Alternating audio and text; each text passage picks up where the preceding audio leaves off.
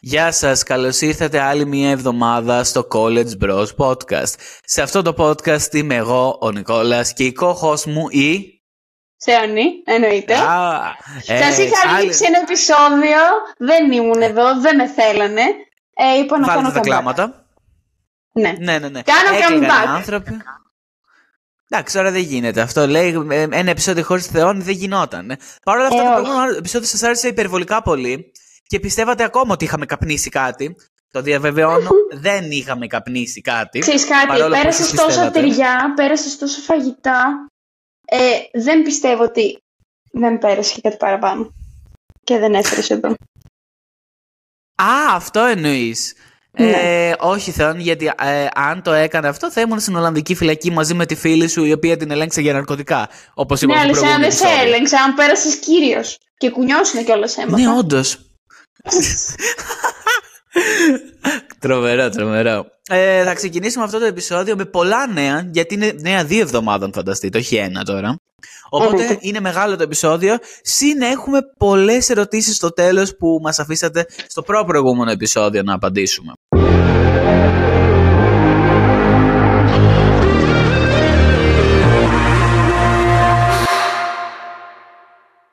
Σάββατο 2 Δεκεμβρίου το απόγευμα βγήκε και ήταν τρέιλερ της τέταρτης σεζόν του The Boys. Και ήμουν σε φάση, το- ήμουν στο δρόμο εκείνη τη στιγμή και κατά λάθος μπήκε στο YouTube και βλέπω, βγήκε το τρέιλερ και κάνα Κάποιος να με κρατήσει, κάποιος να με κρατήσει, δεν το ζω αυτό. Δεν το ήξερες. Δεν, δεν είχε ανακοινωθεί ότι θα βγει χθες. Πουθενά. Αλήθεια. Ναι, και κάνω. Εγκε, εγκεφαλικό έμφραγμα. Τέσσερα. Τέσσερα εγκεφαλικά από Πόσο εκείνη τη φάνηκε; στιγμή, ρε. Πώς σου φάνηκε; Το τρέιλερ. Ε, είναι γαμάτο γιατί είναι ουσιαστικά το Purge στην ταινία την έχεις δει που, που η δημοκρατία δεν λειτουργεί πουθενά και αφήνει ο κόσμος να σφαχτεί μόνος του Μμμ, μμμ, που δεν ναι. έχουν κανόνες κάπως έτσι Ναι. είναι ότι η δημο- έλεγε, ξεκίναγε το τρέλερ που έλεγε Ρώμη ξέρω εγώ, Ελλάδα οι δημοκρατίες τους αυτές ε, ήταν για τον Μπούτσο ξέρω εγώ και θα πρέπει να, ο κόσμος να διαχειριστεί τα προβλήματά του και ήταν μια Μμμ. τρέλα για ε, υποψηφιότητες και τέτοια. Είναι τέλειο και η καινούργια σεζόν έχει και καινούργιους χαρακτήρες βλέπω. Θα βγει Ναι. νομίζω το Μάρτιο του 24. Αν δεν κάνω λάθος, Μάρτιο νομίζω έχουν πει. Αυτό το Σαββατοκύριακο, από βασικά αυτό την Παρασκευή και το Σάββατο, γιατί σήμερα θα ξεκουραστώ για πρώτη μέρα, ήμουνα δύο στις δύο μέρες έξω. Την Παρασκευή ήμουν σε δύο πάρτι, χθες ήμουνα σε μπαρ. Δεν το συνηθίζω αυτό και φαίνεται γιατί ξυπνάω 12.30 ώρα και μία τις τελευταίες μέρες. Και Οπότε- στείλουμε την co-host στο γύρισμα.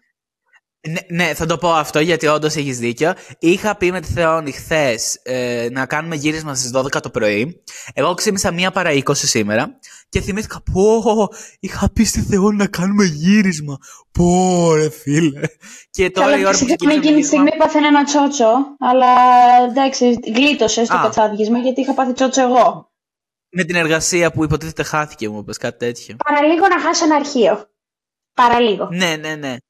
Εντάξει, το Εντάξει, σώσαμε. όλα καλά τώρα. Ναι, όχι. Τέλος πάντων, για τα πάρτι αυτά θα σας πω την επόμενη εβδομάδα, γιατί δεν θέλω να χαθεί το zoom. Έχουμε να πούμε πολλά σήμερα, οπότε αυτό λίγο θα σβηστεί, αν το πω σήμερα. Θα ξεκινήσουμε Άντε από εκεί τώρα. που αφήσαμε το προηγούμενο επεισόδιο, που ήταν το ταξίδι στην Ολλανδία. Μετά το ταξίδι, λοιπόν, αφού γυρίσαμε τη Δευτέρα, πήγαμε καπάκι Γιάννενα. Φανταστείτε, εγώ, ο μπαμπάς μου, η Ιουλία και η Λόρα. Η Λόρα δεν ήταν στο ταξίδι, απλά τη μαζέψαμε από εκεί που μένει. Και τη φέραμε εδώ πάνω και να είμαστε, να ξεκινάμε 8 η ώρα το βράδυ από Αθήνα και να φτάνουμε για ένα 12, νομίζω 12 παρά ήταν. Ναι, Αλλά έφτασες να μην, σε- έχει κοιμη... ναι, να μην έχει κοιμηθεί κανείς σε αυτό το ταξίδι πλην της Λόρα. Ε, Πανγόβο. και να είμαστε εμείς οι δύο. Εγώ ε, θεώνει τραγούδαγα για να μείνω ξύπνιος. Θυμάμαι σε κάποια φάση να κάνω. Cause you're hot and you're cold, you're yes, then you're no. Βρήκες Ε, το τραγούδι. Γιατί να μην Αυτό είναι εκείνη τη στιγμή. Ρε, εκείνη τη στιγμή θα σκεφτόμουν απλά. «Cause you're hot and you're-» Και η Λόρα από πίσω σταμάτα, σταμάτα. Και η Λόρα με λέγε με τον κόμμα της. Αγόρι της, δεν ξέρω. Δεν ξέρω τι τίτλο βάζουμε σε αυτόν τον άνθρωπο. αυτή τη Ό,τι στιγμή, είναι. Δεν έχω καταλάβει. Ό,τι είναι, θα Το μιλήσουμε για αυτόν αρσενικό. περαιτέρω. Μέσα σε όλες αυτές τις μέρες που είχε έρθει ο μπαμπάς μου, εγώ πίστευα θα πάμε κάπου. Βασικά είχα νοσοκομείο που ήταν δύσκολο. Την Τετάρτη λοιπόν, είχε γίνει τύφλα ο άνθρωπος. Δεν πίνει, δεν είχε γίνει τύφλα-τύφλα. Μπορεί να το χάλασε απλά το τσίπουρο γιατί ήταν πολύ έντονο. Ωραία, Κοιμήθηκε από τις 5 μέχρι τις 12 το βράδυ σε ρί. Σε ρί, παιδιά, τίποτα. Αλήθεια. Λέω, ναι, ναι, ναι. Λέω δεν γίνεται αυτό το πράγμα.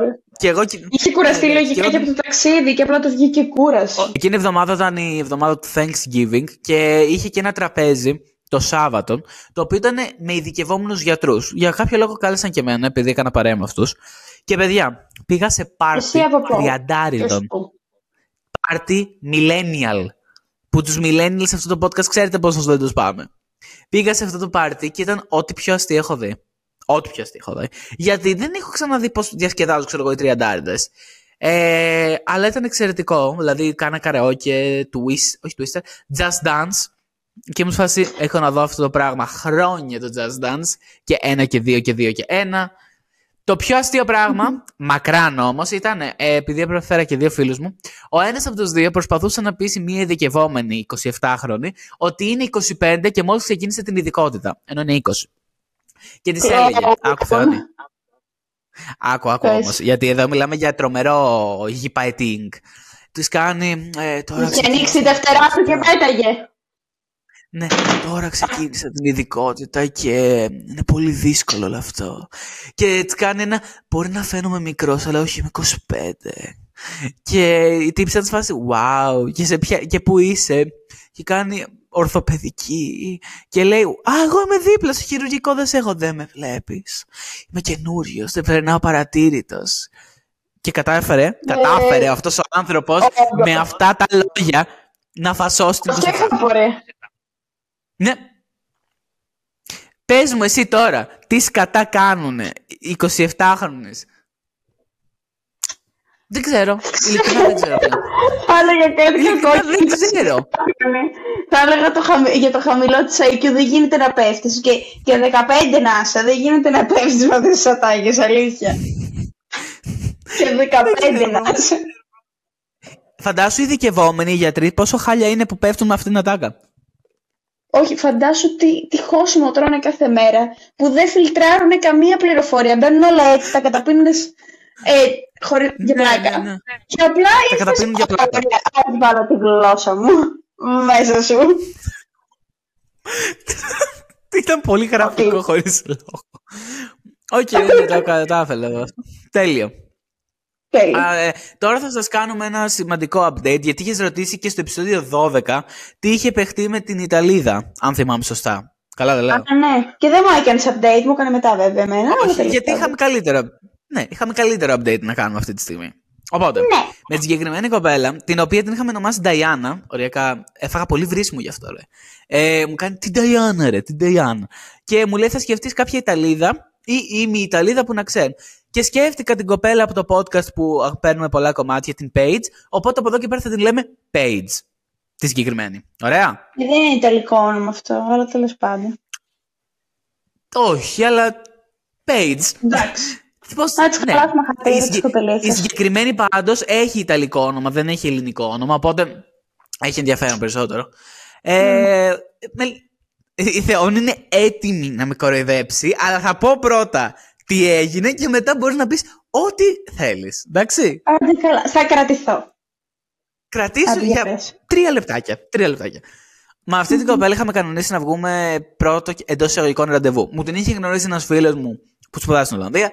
Αυτή σπουδάζει στην Ολλανδία, αλλά στο Άμστερνταμ, ε, ιατρική. Οπότε λέω εντάξει, ενδιαφέρον θα έχει. Και αυτή είχε πάει στη Ρώμη ένα ταξίδι, γιατί είναι από την Ιταλία η κοπέλα. Είχε πάει και σε ένα χωριό έξω από τη Ρώμη, από όπου κατάγεται. Που είναι οι παππούδες, γιαγιάδες, δεν ξέρω τι είναι. Και γύριζε λοιπόν στη Θεσσαλονίκη. Συνεχίζω. Οπότε κατέβηκε η Γιάννενα. Δεν σε κόβω καθόλου, δεν έχω όρεξη. Ε, οπότε κατέβηκε η Γιάννενα σε μία φίλη της και είπαμε να βγούμε. Τη μέρα όμως που ήταν να βγούμε, το Σάββατο, έριχνε παιδιά τάκαρε κλοπόδαρα και είχα κανονίσει για καφέ. Ήταν την ίδια μέρα με το πάρτι με τους ειδικευόμενους, το οποίο πάρτι ήταν πιο μετά. Και ξέρω εγώ, δεν ήξερα τι να κάνω, ξέρω εγώ, σαν μικρό αγοράκι. Mm, δεν ήξερα. σπίτι μου. Κρατήσου δύο λεπτά. Κρατήσου τρία λεπτά. Σταμάτα. Σταμάτα. Και είπα να έρθει σπίτι μου, κοπέλα, γιατί Έβρεχε τώρα, δεν έλεγε κάτι τέτοιο άλλος. Να βγεις έξω, ξέρω εγώ. Και bold move της έφερε λαζάνια. Που σε αυτό το podcast σας έχουμε πει για τα λαζάνια. Τι ε, σωστό κίνηση είναι, αλλά έφερε λαζάνια με λουκάνικο κοτόπουλου, σπανάκι και ρικότα. Τα οποία είναι πολύ ιδιαίτερα. Πέντε νόστιμα και πήγα να ζητήσω συνταγή, αλλά μετά φοβήθηκα. Οπότε θα τη ζήσω άλλη φορά. Παιδιά ήταν πάρα πολύ καλά. Είναι και χέρα η κοπέλα. Τι άλλο θέλετε; Italians, όπως λέμε και στο χωριό μου. Italians. Ε, yes, yes, exactly. Ε, συνεχίζουμε λοιπόν, αφού έφερα τα λαζάνια, τα έφαγα παγωμένα την επόμενη μέρα. Την επόμενη μέρα ηχογραφούσαμε podcast. Όχι, δεν ηχογραφούσα μαζί. Ηχογραφούσα το επεισόδιο της Ολλανδίας και τα έφαγα πριν παγωμένα και ήταν πεντανόστιμο. Ε, και Πρέπει να ήταν φοβερά. Ε, παιδί μου ήταν άστο, άστο. Είχα χάσει τον εγκέφαλό μου το πόσο καλό ήταν τα λαζάνια. Αλλά συνεχίζουμε. Σταμάτα. Και αφού έβρεχε, είπα να δούμε ξέρω, μια ταινία εκείνη την ώρα. Ε, οπότε είδαμε ταινία και περάσαμε καλά εκείνο το Σάββατο απόγευμα. Πολύ καλά. Την ταινία είδατε. Ναι, ναι, ναι, ναι, ναι, ναι ακριβώς. Ναι, το λέμε εμείς στο χωριό μου. Μπράβο, από το χωριό την ορεινή μου εμβασία. Ε, εκεί πέρα το λένε έτσι. Παιδιά, ναι, απλά εγώ δεν πληρώνω για Netflix, οπότε ήταν παράνομο chill. Οπότε εντάξει, και αυτό μου κάνει. Τέλος πάντων και μετά πήγα στο πάρκο δικαιωμένα. Παράνομο. Ναι. Είπα κρατήσου τρία λεπτά. Δεν έχεις βάλει γλώσσα μέσα. Περίμενε. Άσε να τελειώσω την κουτίστα. Να πω, πόσες ταινίες είδατε; Άσε να τελειώσω την ιστορία. Δεν γίνεται άλλο. Η γαμό το θεώνει. Σε παίρνω για κοχός και με έχεις σπάσει τα νεύρα σήμερα. Τι θεσσαλονικό, με έχεις σπάσει τα νεύρα. Τέλος πάντων. Ναι, και είσαι και δεν έχουμε κοινό. Σταμάτα. Ναι, όντως. Δεν είπα κάτι κακό. Τέλος πάντων. Κάνε ε, και 9 η ώρα ήταν το τραπέζι με τους δικαιωμένου. Εγώ άργησα, πήγα 10. Και ναι, τέλος πάντων, μιλάμε ακόμα. Ρε, θα το κάψω αυτό το podcast, μα την Παναγία, θα βρω άλλη να σε πάρω τη θέση. Δεν γίνεται πάλι να σε πάρει τη θέση. Καμία δεν είσαι εμένα. Όχι, όντως, αλλά συνεχίζουμε. Και με λίγα λόγια, μιλάμε ακόμα. Πάει πολύ καλά αυτό το πράγμα. Απλά επειδή είναι στην Ολλανδία, δεν μπορούμε να πεις, ξέρω εγώ, ότι α, είναι κάτι σοβαρό ή όχι. αλλά. Τι; Τι; Τι είπες; Κάτι άκουσα, αλλά δεν είμαι σίγουρος αν άκουσα αυτό που θέλω και δεν θέλω να το πω. Αν άκουσα αυτό που άκουσα. Αυτό είπες. Σαν δεν τρέπεσαι, ρε. Σαν δεν τρέπεσαι. Εγώ, εγώ έχω ένα κλάσ. Ένα κύρος. Ένα οτιδήποτε. Αυτό ήταν το Έχεις κλάση. Ναι. Έχω κλάσει. Ωραία, αυτή, για, για να καταλάβετε εμφανισιακά πώς είναι, μοιάζει με την τραγουδίστρια την Date McRae, αν ήταν Ιταλίδα. Ναι. Την οποία Date McRae θα μιλήσουμε λίγο πιο μετά. Αυτό θα είναι ο τίτλος του επεισοδίου. Ο Νικόλας βγαίνει με την Date McRae. Τέλος. Προχωράμε και θα πω και κάποια άλλα σχόλια που δέχτηκα στο Instagram. Όχι το δικό μου, του podcast. Από την Date μας McRae. είπανε, λοιπόν... Όχι για την Date McRae. Η Date McRae θα την πούμε πιο μετά. Είναι μακριά για να πούμε για την Date McRae ακόμα. Πάμε. Μάλιστα. Ε, Μάλιστα. κάποια κοπέλα μας έστειλε μήνυμα. Επειδή έχουμε αναφέρει το podcast με τις δύο κοπέλες πολλές φορές, το Giggly Squad, ότι είμαστε το ελληνικό Giggly Squad των φοιτητών. Ότι Ω, επειδή είσαι ευχαριστούμε. Λέων, και εγώ είμαι, σ- ότι επειδή είσαι Λέων και εγώ είμαι Σκορπιός και οι κοπέλες είναι Λέων και Σκορπιός αντίστοιχα, ε, Αλήθεια. βγάζουμε την ίδια ενέργεια. Ναι, ναι, ναι. Το ότι εσύ είσαι πολύ outgoing και όλη την ώρα γελάς και μιλάς και εγώ όλη την ώρα σε βρίζω. Οπότε βγάζει ένα τρομερό νόημα αυτό τέλεια. που είπε η κοπέλα. Ναι. Κοίτα, ξέρεις κάτι. Οπότε- Έχει πλάκα να το βλέπεις αυτό όμως. Να βλέπεις εγώ να προσπαθώ να Ναι, επικρατήσω και ο Νικόλας απλά να με κράζει. Ναι, μα αυτό είναι Και- το podcast μας. Ε, Να πω, και, να πω και αυτό, γιατί μπορεί να μην το ξέρουν. Εγώ, όταν είχα γνωρίσει τον Νικόλα, δεν μπορείτε να φανταστείτε τι hate είχα φάει. Δεν μπορείτε να φανταστείτε. Οριακά, παιδιά, πέρασα... Δεν το έχουμε πει αυτό. δεν ξέρω αν το Δεν το έχουμε έχουμε πει. πει. Εγώ για καινούριο το λέω, το, το ξαναλέω για να εμπεδοθεί. Α, είχα ναι. φάει hate, είχα φάει bullying από τον Νικόλα. Γιατί έπαιρνε το δοκιμαστικό της. Γνωριστήκαμε τον Απρίλιο του 22 και μέχρι το Δεκέμβριο του 22 σου έκανα τρομερό bullying και hate. Αλλά αυτό ήταν επειδή Πω, έπρεπε να πω, πω. περάσει δοκιμασία για να μείνουμε για παρέα. Α, Είναι απλά εντάξει, τα την πράγματα. πέρασα. Τι πέ... Για Την να είσαι πέρασα. τώρα στο podcast, τι πιστεύεις; Ναι, την πέρασα. Το κατάλαβες; Α, θέλω το- Μμ. θέλω να το Αλλά όχι, αφήσω παιδιά, με το έτρωγε Rex. τρομερό bullying. Χι. Τώρα που το θυμάμαι, έτρωγε πολύ τρομερό bullying. Ναι. Τώρα που το θυμάμαι. Αλλά κοίτα, Ναι. ε, σου φτιάξε χαρακτήρα αυτό. Δεν νομίζω ότι Έχτισες θα πρέπει να χαρακτήρα. είσαι καλός. Τι να Ψυχολογικά έχω; θα έλεγα εγώ. Εγώ μου χτίσε ψυχολογικά. Α, Εμένα. ναι, εντάξει. Είδες; Κάτι ήταν γι' αυτό. Δεν κάνω καθόλου με Ε, τον Νικόλα. Ναι. Πω, πω, θυμάμαι μια περίοδο που παιδιά την είχα κορυδέψει τόσο πολύ τη Θεόνη για κάτι γκόμενους που έβγαινε τότε. Παιδιά ήταν τα πιο αστεία πράγματα που έχω βιώσει. Δηλαδή, την είχα κορυδέψει τόσο πολύ. Είναι μου. Τι; Είναι το αναστήριζε μου εκείνη την περίοδο πολύ. Είχες Ήταν, δίκιο ήταν και εγώ θα με ξεκαρδιστική γιατί δεν κοροϊδεύα. ήξερες που πάει τα τέσσερα. Ναι, ναι, ναι. Ενώ Ναι. τώρα, παιδιά, νοικοκυρά, Είχε πει σίγουρα, μαγείρισα, σύζυξ, όλα. Όχι αστεία. Η κοπέλα Φίλ- δεν Και είναι... φίλοι. Τι ναι. Δύο, Τι λες; δύο βήματα πριν τον Αραβόνα. Γι' αυτό εσύ χάνα, εσύ. Δύο βήματα πριν το τέτοιο, engagement. Όχι. Ευχαριστώ. Έμεινε άφανη. Πού είχαμε μείνει; Α, ναι. Επίσης, Όχι. άλλο DM μας έλεγε ότι ήμασταν πολύ Americanized. Όχι σαν podcast. Δηλαδή, ότι είμα- ε, λέμε πολλά πράγματα για την Αμερική και δεν επικεντρωνόμαστε στην ελληνική πραγματικότητα. Που, ναι, Ποια είναι η ελληνική αλλά αν πραγματικότητα; μας. ακ... Ποια είναι η ελληνική πραγματικότητα; Γιατί να επικεντρωθούμε στα ελληνικά δεδομένα; Δεν είναι η Θεόνη, ούτε η πω. Face Κορδά, ούτε η Κατέρινα καινούριου. Και εγώ σίγουρα δεν είμαι ο Νίκος Ξέρετε Ευαγγελάτο. κάτι. Οπότε. Θα- Όχι, θα μπορούσες. μ, Έχεις και το ίδιο όνομα. Έχεις Γιάννη πέσει και Ευαγγελάτος. συνωνυμία. Την προηγούμενη εβδομάδα βγήκε το Spotify Wrapped, που είναι το πιο σημαντικό πράγμα όλου του Δεκεμβρίου. Βγήκε 29 Νοέμβρη, όπως το είχα προβλέψει βέβαια, παιδιά. Δεν το λέω αυτά. Αλήθεια. Και τώρα θα σας πούμε, το, το είχα προβλέψει ρε στο podcast, ότι θα βγει Τετάρτη 29 σίγουρο. Δεν το θυμόμουν. Τέλος πάντων. τώρα θα σας πούμε το δικό μας Spotify Wrapped. Θα ξεκινήσει Θεόνη εσύ ή εγώ. Εσύ ξεκινά. Ωραία. Εμένα δεν με αντιπροσωπεύει το συγκεκριμένο Spotify Rap καθόλου. Κορυφαίο Μμμ. είδος είχα τη rap. Ωραία. Rap κορυφαίο είδος. Ε, λεπτά ακρόασης μουσικής 63.625. Εντάξει. Λεπτά ακρόασης podcast 52.220. Άκουσα λίγο πολύ podcast φέτος και φάνηκε. Οκ. Τα Ε, podcast εγώ δεν τα θυμάμαι πόσο είναι τα Δεν λεπτά πειράζει, μου. δεν πειράζει. Και μετά έχω κορυφαίο τραγούδι Carpe Diem, ε, κορυφαίος καλλιτέχνης David Guetta. Ε, μ, εντάξει, ακούω λίγο τέτοιο. Μετά έχουμε δύο Ιταλούς, την Elodie και τον Olly. Μετά έχουμε Lil Uzi Vert στην τέταρτη θέση και πέμπτη θέση ότι έστω. Οκ. Αυτά. Ναι. Οκ, να πω εγώ. Ε, με ένα Πες, πες. αγαπημένο κομμάτι για το 2023 βγήκε το Taste του Tyga. Έλα ρε. Γεια! Έλα ρε, όχι Tyga. Ποιο Tyga ρε. Tyga λέγεται το άνθρωπο.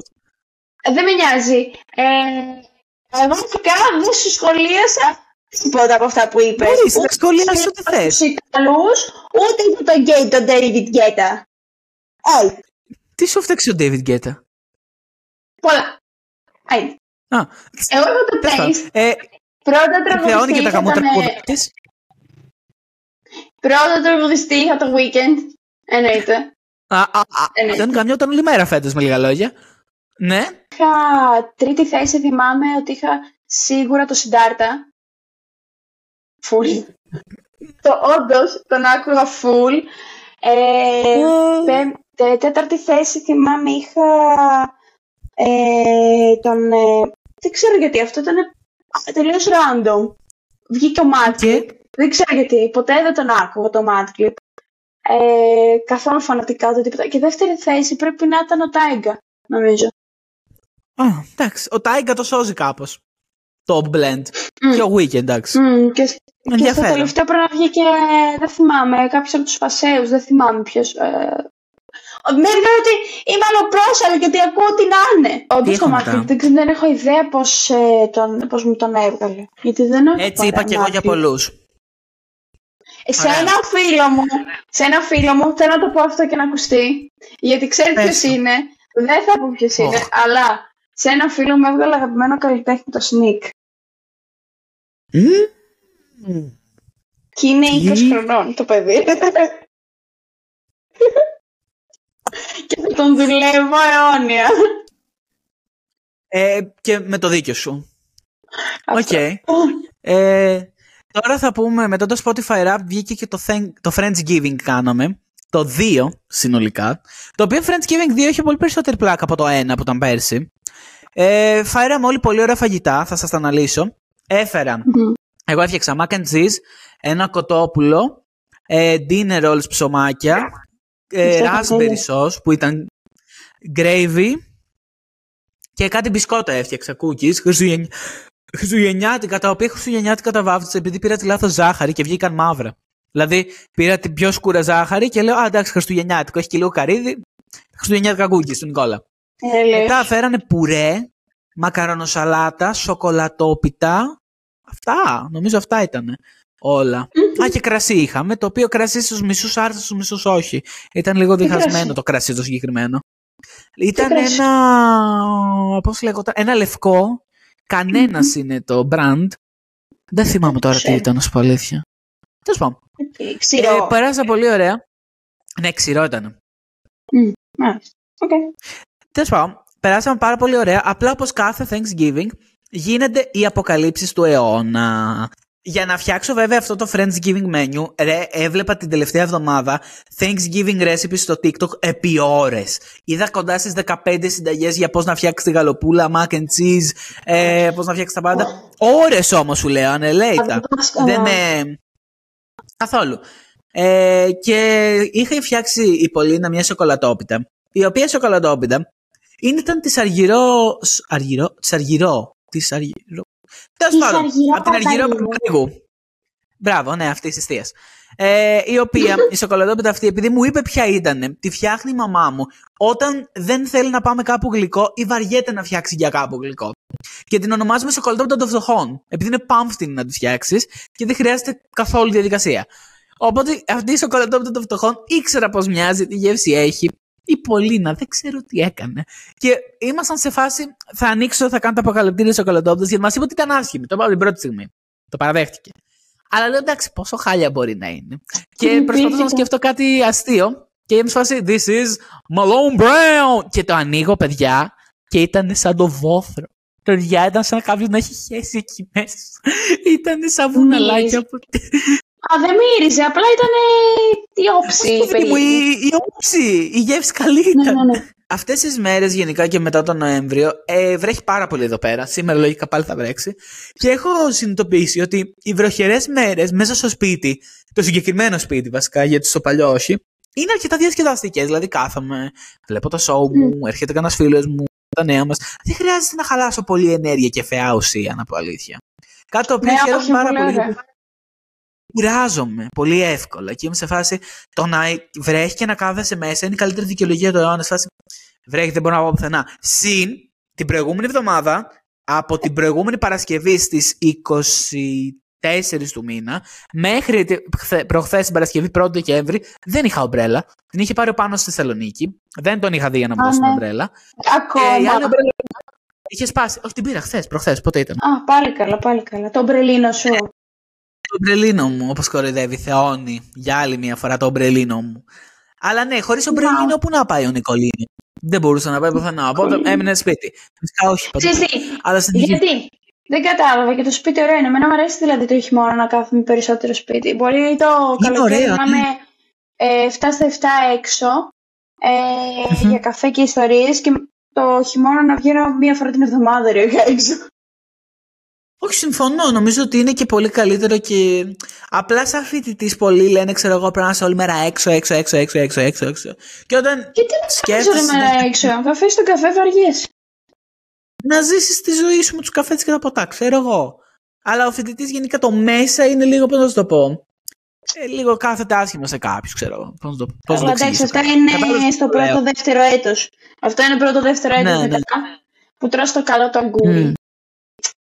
Μέσα Ναι, και μέσα. ισχύει. Μιας και λέμε για φοιτητές, moment of silence για την σελίδα στο Instagram το φοιτητή στιγμή, που τις τελευταίες εβδομάδες έχει ανεβάσει από τα καλύτερα meme και από τα καλύτερα πράγματα που έχω δει εδώ και πάρα πολύ καιρό.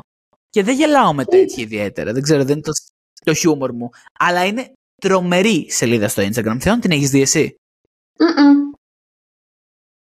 Κάνεις πλάκα; Όχι. Κάτω από, από, από ποια πέτρα ζεις κάτω που δεν έχεις δει το φοιτητή στιγμή, τουλάχιστον μία φορά στο feed σου, ξέρω εγώ. Ποιο, περίμενε, ποιο λες; Φοιτητή στιγμή. Όχι, δεν Πώς το έχει το άντρα στιγμή, γυναίκα στιγμή, μπαμπά στιγμή, θεία στιγμή. Ο... Παιδιά, η Θεά μου δεν ξέρω πάνω τέσσερα. Για- ε, επειδή όλοι οι υπόλοιποι το ξέρετε σίγουρα, είναι γαμάτο. Ε, ελπίζω να συνεχίσει τόσο καλά όσο τώρα. Και εσύ βρες ζωή, Θεόνι, πραγματικά. Δηλαδή, αν δεν ξέρεις αυτό, βρες που είναι η Ευχαριστώ. ζωή σου. Γιατί δεν Δεν πάω το κινητό, δεν ξέρω. Στη σχολή σου δεν πατάς. Πατάω. Τι θα πάω εξού αυτή τη στιγμή; Το λιγότερο. Έχει ανέβει για τη λέσχη της Πάτρας. Μπορεί και για τη σχολή σου να έχει ανέβει κάτι και να μην το έχεις δει. Έτσι λέγεται, έχει ανέβει για την ναι, ξέρεις τι λες. Άντε, ρε, ξυπνήσαμε, παιδιά, ξυπνήσαμε. Ανέβει. Ξύπνα, έλεγε η Θεόνι, κατάλαβε το φοιτητή στιγμή. Ρε, ναι, έχω δει αυτό με τη λέσχη, μου το είχε πετάξει. Άκυρο, άκυρο. Ξέρω ποια είναι. Εντάξει, Έχει πολύ γέλιο. οκ. Ότι πας έχει πολύ γέλιο. Περιγράφει Η Θεόνι ακριβώς έχει βρει το νόημα. την ουσία Ναι. του φαγητού της λέσχης. Νικόλας από το μοντάζ εδώ. Νομίζω ότι η Θεόνη μιλάει ακόμα για διαφορετικό πράγμα από αυτό που λέω εγώ. Εγώ μιλάω για τη σελίδα στο Instagram που ανεβάζει τα meme. Η Θεόνη δεν έχω ιδέα γιατί μιλάει, αλλά σίγουρα μιλάει για κάτι διαφορετικό. Οπότε υπάρχει confusion. Δεν ξέρω, δεν ξέρω τι σκεφτότανε. Αλλά αν δεν ξέρει πραγματικά το φοιτητή στιγμή, πραγματικά απορώ τι κάνει με τη ζωή της. Δεν είναι αστεία. Έχουμε πιάσει τη συζήτηση περί φοιτητών και είμαστε και φοιτητικό podcast και καιρό είχαμε να πιάσουμε φοιτητική συζήτηση βέβαια και θα πάμε στον απόλυτο μη φοιτητή, τον Braxton, τον Μπέριος, το γνωστό, τον κολλητό. Είχα δει λοιπόν το podcast που είχε ανεβάσει ο Braxton με την κοπέλα του. Ε, Καμία σχέση με το προσωπείο που φαίνεται, ρε παιδί μου, εξωτερικά. Καλά είχα πει εγώ ότι μοιάζει με τον Πάνο. Είναι πολύ χαμηλών τόνων και έχει και πολύ φάση. Οπότε ο Braxton θα μπορούσε να ήταν άνετα μέλος στην παρέα μας, ο Μπέριος. Οκ. Βέβαια είναι 27 νομίζω ή 28. Που δεν μοιάζει με 27-28 Να το κάνουμε- στη φωτογραφία. Να το κάνουμε κονέ με την 27χρονη. Όχι ότι δεν είναι τώρα σε σχέση ο άνθρωπος. Το Σωστό ξέχασα και αυτό αυτό, για ναι. πέντε δεύτερα. Ναι, Ναι, ναι, όντως. σε βάση, ας τον χωρίσουμε. Δεν μας ενδιαφέρει. Χωνεύουμε Μα πώς θα τον 27 εντάξουμε γραμμή. σε αυτή την παρέα; Μα πώς θα τον εντάξουμε σε αυτή την παρέα; Μα, μα πώς φυσικά. Πάμε τώρα ναι, σε νέα της showbiz και podcastική biz. Ο Matt Rife τον κομικό τον ξέρεις; Τον έχει πετύχει στο TikTok Όχι. πολλές φορές Γιατί τον έχει βγάλει. θα μιλήσεις, Αρχίδια, ξέρεις. Ο Ματ Ράιφ λοιπόν είναι ένας κωμικός ο οποίος είχε κοροϊδευτεί πάρα πολύ ότι ήταν υπερβολικά ωραίος για να είναι κωμικός. Και επειδή Θέλω να το κοινό ηρεμήσει. ήταν κυρίως γυναικείο. Ε, το κοινό ήταν κυρίως γυναικείο, επειδή οι γυναίκες, ξέρω, τους άρεσε συγκεκριμένα εμφανισιακά, αποφάσισε να κάνει ένα Netflix special τύπου ταινία με ε, comedy special, ρε παιδί μου, που θα αναδείκνει το stand-up Τι comedy γίνεται που κάνει. ηθοποιοί. Ε, Τι; ε. Παιδί μου, stand-up comedy είναι. Απλά το ανεβάζει στο Netflix. Άντε Ναι. καλά. Και ο σκοπός του είπε, ότι λεγόταν Natural Selection το συγκεκριμένο, βγήκε 15 Νοέμβρη και ο σκοπός ήταν να αποκτήσει αντρικό κοινό, λέει, μέσα από αυτό. Το θέμα είναι ότι επειδή το κοινό ήταν αμυγός γυναικείο, ε, τα σχόλια τα οποία έκανε για αποκτήσει αντρικό κοινό ήταν μισογυνιστικά, το λιγότερο μπορεί να πει κάποιος. Έλα ρε. Ε, ναι, σε σημείο που έγινε cancel τελείως. Έλα τελείως. ρε. Ναι, Μαλάκα. γιατί έκανε κάποια, σχ- κάποια σχόλια τα οποία ήταν άθλια, περί βίας, ξέρω εγώ, και τέτοια, τα οποία έγιναν όχι απλά τον, τον κάψανε. Τέλος. Ωραία, έγινε μαλάκα. μετά- Ο κακός χαμός στο TikTok από αυτό. Και βγήκε ένας πλαστικός χειρουργός και έλεγε ότι έχανε ένα TikTok που έλεγε Είχα ένα πελάτη που του φτιάξε το καλύτερο ψεύτικο σαγόνι και τώρα γίνεται cancelled. Που ο Ματ Ράιφ είχε κάνει κάποια πλαστική στο σαγόνι του, αλλά δεν ονομάτισε ο συγκεκριμένος. Και πήγε ο Ματ Ράιφ ο κωμικός στα σχόλια του πλαστικού χειρουργού και του λέει: Δεν είναι ωραίο αυτό που κάνεις, δεν είναι κόσμιο. Ο πλαστικός χειρουργός δεν ανέφερε ποτέ το όνομά του. Γιατί θύχτηκες; Το... Δεν ανέφερε. Τι Για- φάση. Γιατί θύχτηκες; Δεν νομίζω ότι είπε για σένα. Δεν είπε κάτι για σένα. Είδες κάτι να πει για σένα; Ποιος Εγώ δεν μίλησε ξέρω. για σένα. Πού, πού, ότι πας, ανασφάλεια. Ναι. Οπ, ε, ε, ήταν, και σε όλα τα podcast που πάει είναι σε φάση ναι, τώρα είμαι ωραίος, άρα κάποτε ήμουν ασφαλής με, τα- με την εμφάνισή μου, αλλά ναι, δεν με θεωρώ Όχι, πιο. ήταν Ε, ασφαλής. και όλοι, και όλοι έχουμε προβλήματα. Ναι, οκ. Ε, μ, δεν μας σχέζει καλύτερα ανθρωπάκο μου. Έλα, εντάξει. Δηλαδή, Ακόμα Το είναι έχουμε ασφαλής, παραχέσει. Κώστη. άλλος ένας άνθρωπος ο οποίος έχει αμυγός γυναικείο κοινό και ε, τον έχουν επιβραβεύσει μόνο για την εμφάνισή του είναι ο Jack Harlow, ο rapper. Τον ξέρεις; Ούτε αυτόν τον ξέρεις. Πήγε στο Call Her Daddy το podcast και ανέβηκε ένα κλιπάκι από αυτό το podcast στο TikTok το οποίο έλεγε ότι 13 χρονών νόμιζε ότι είχε αφήσει κοπέλα έγκυο επειδή άφησε το, το υγρό του στο χέρι της κοπέλας και νόμιζε ότι θα μείνει έγκυος επειδή της είχε κοπεί η περίοδος για δύο μήνες. Και έκλαιγε σε, κα... έκλαιγε σε κάτι πα- στο πάρτι του που έγινε 14 έκλαιγε γιατί νόμιζε ότι είχε αφήσει αυτή την κοπέλα έγκυο.